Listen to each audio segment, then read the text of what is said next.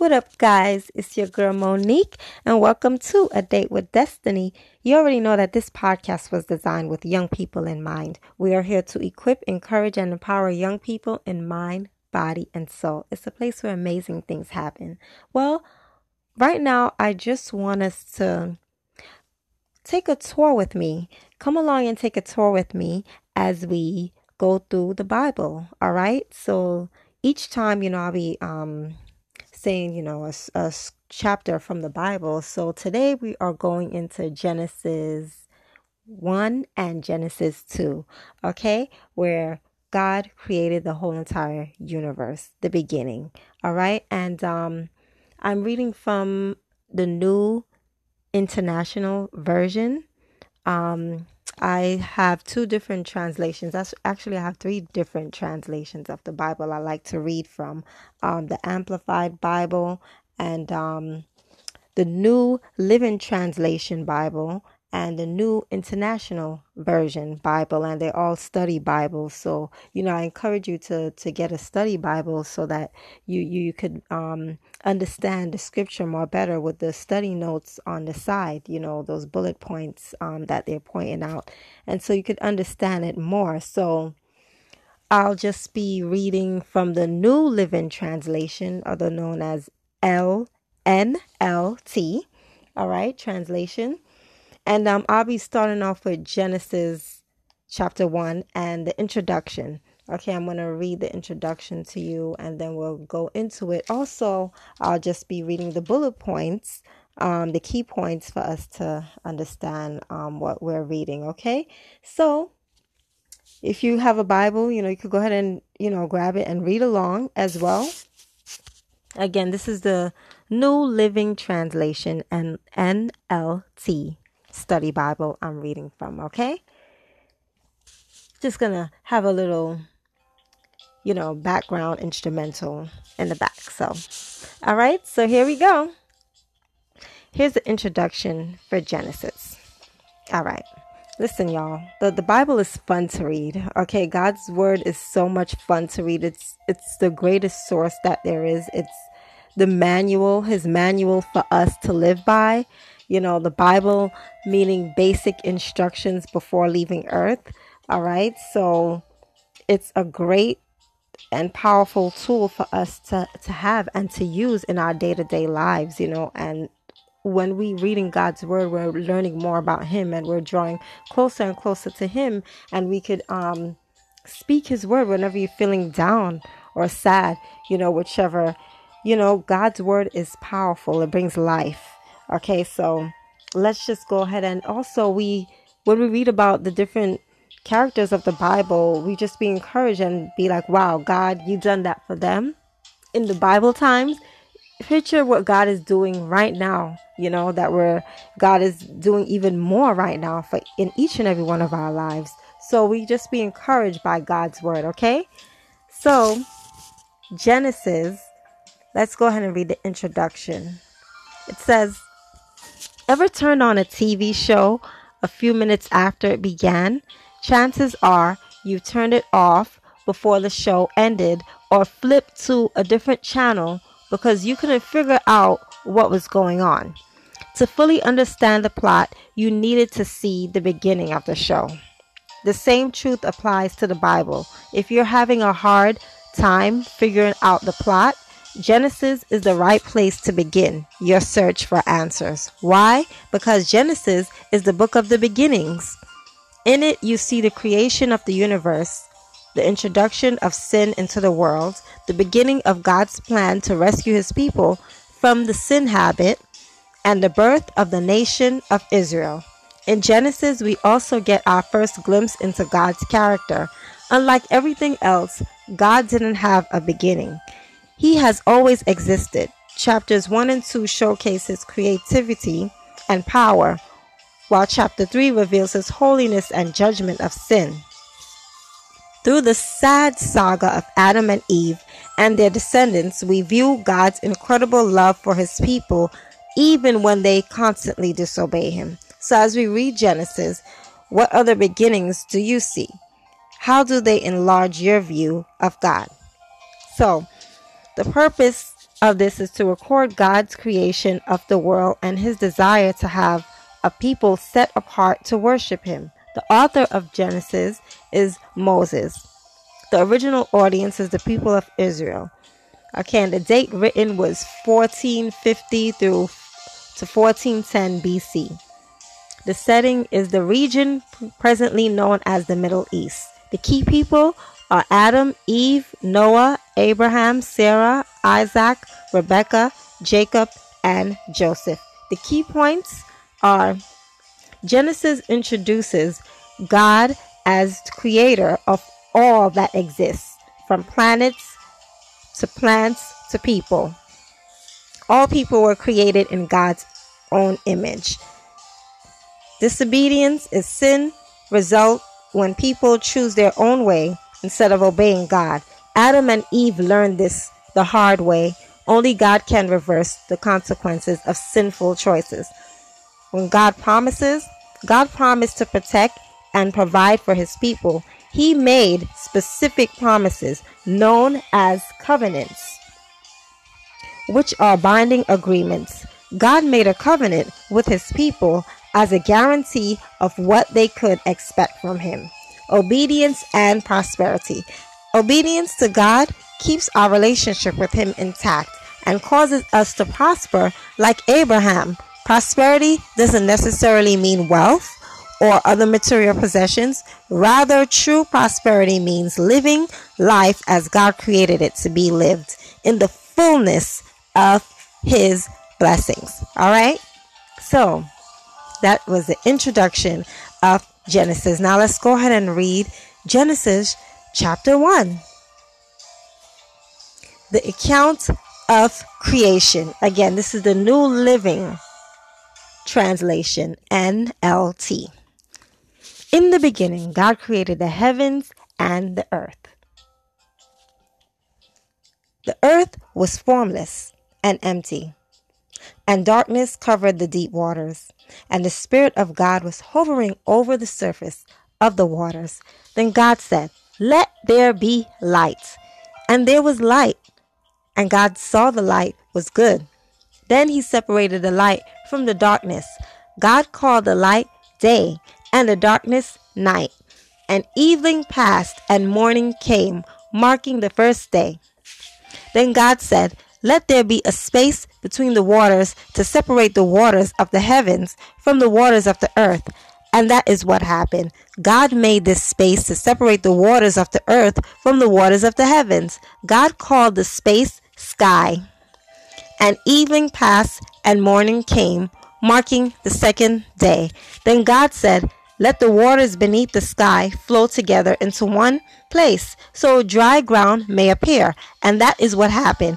God called the dry ground land and the waters seas. And God saw that it was good. Then God said, Let the land sprout with vegetation, every sort of seed bearing plant and trees that grow seed bearing fruit these seeds will then produce the kinds of plants and trees from which they came, and that is what happened. The land produced vegetation, all sorts of seed bearing plants, and trees with seed bearing fruit.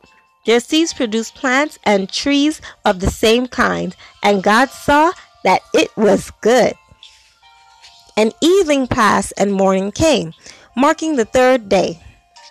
Then God said, let lights appear in the sky to separate the day from the night.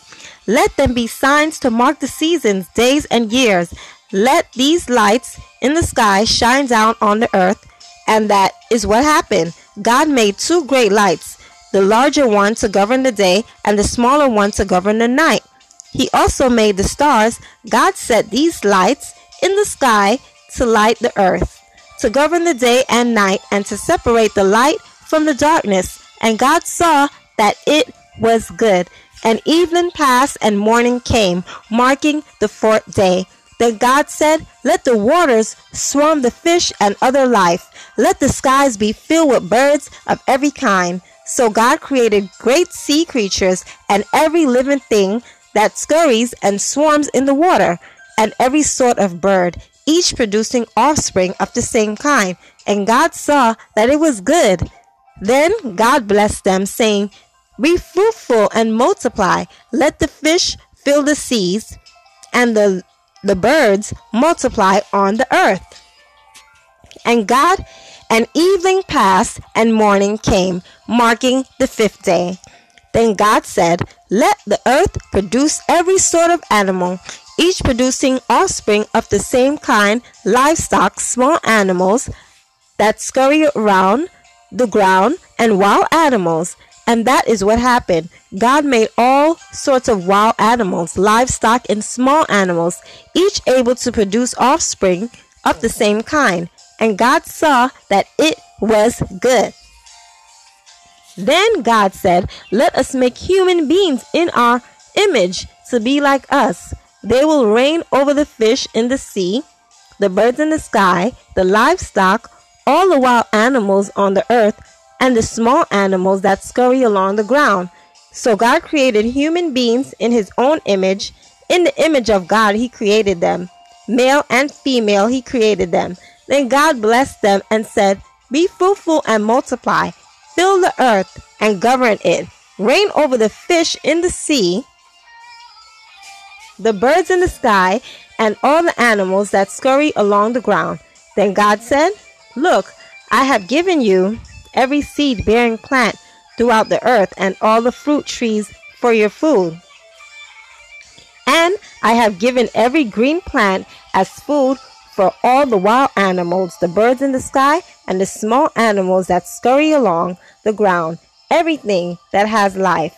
And that is what happened. And then God looked over all that he had made, and he saw that it was very good. And evening passed, and morning came, marking the sixth day.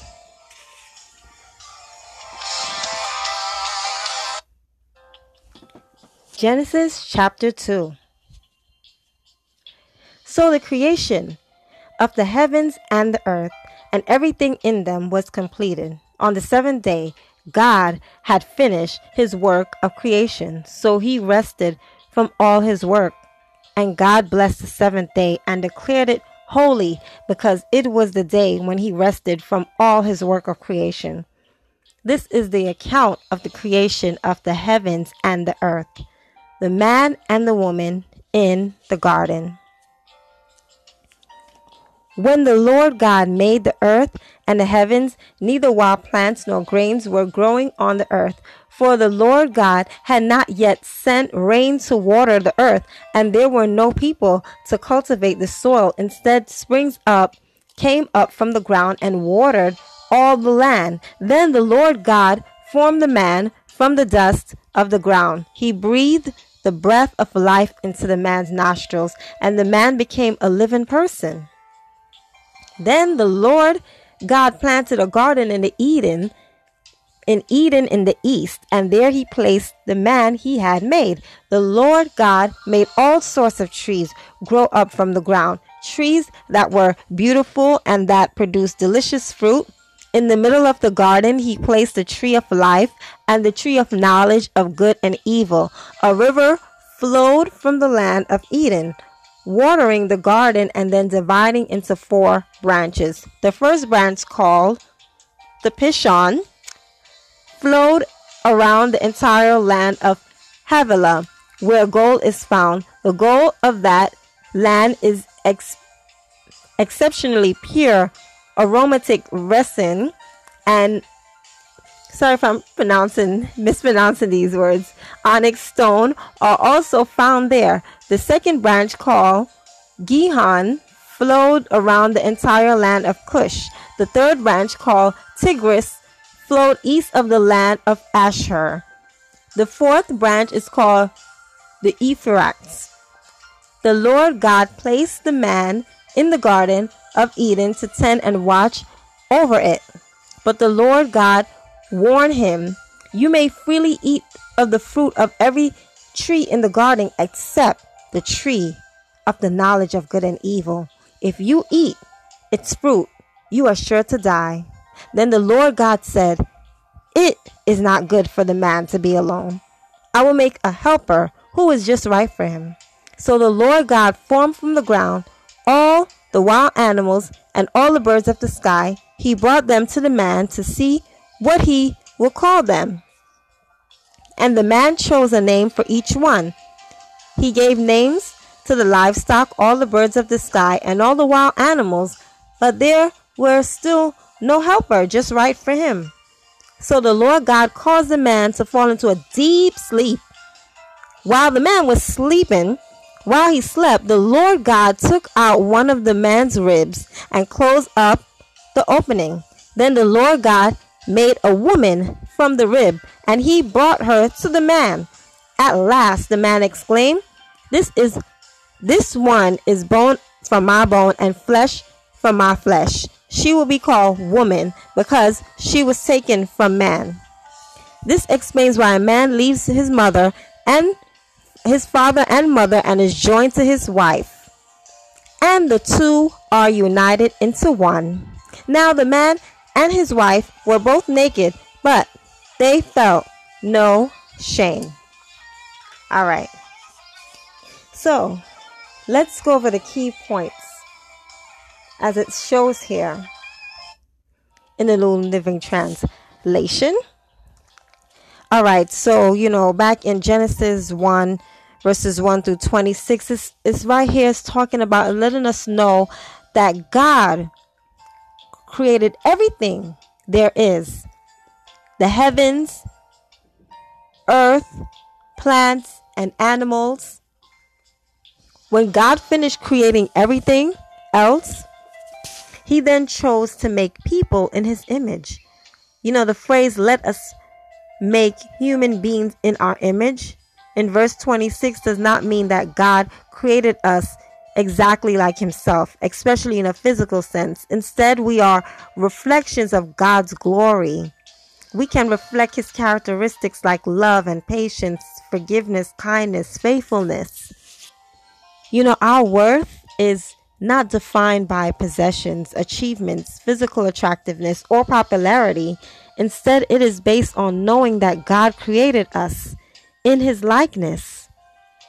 You know, so criticizing or downgrading ourselves is like we're criticizing what God has made.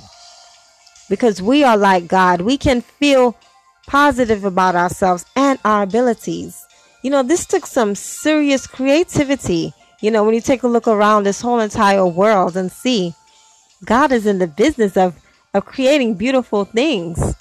God Himself is creativity, you know, and He used it to make His good creation, which is me and you.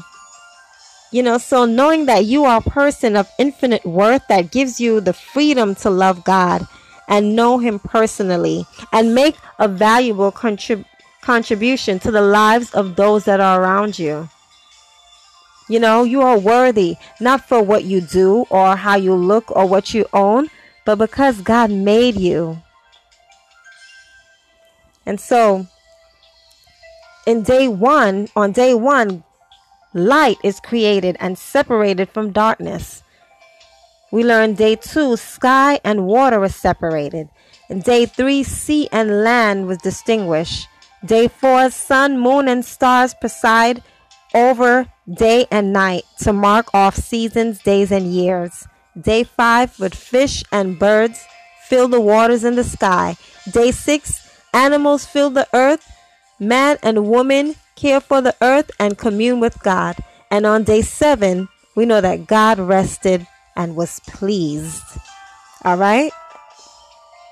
And so also when it talks about um in Genesis chapter 2, 18 through 24 with marriage, you know, we see that God's creative work, you know, was not complete until he made woman.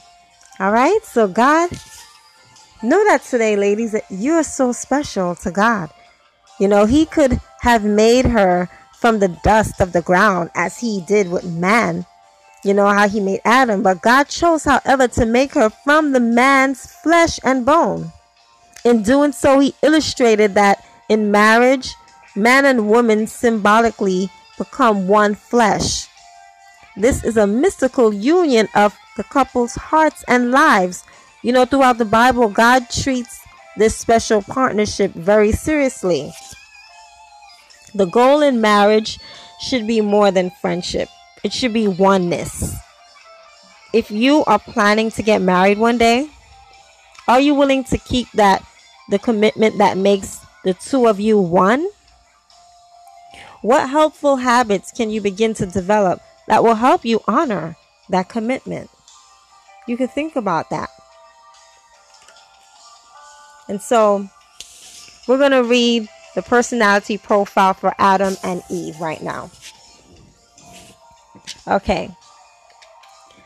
So, the ups were the first human male and female, husband and wife, first to be in the image of God, first caretakers of creation, and first to know God personally. The downs were both tended to handle mistakes and sin by excuses or blaming others, acted without considering consequences, and together they brought sin into the creation.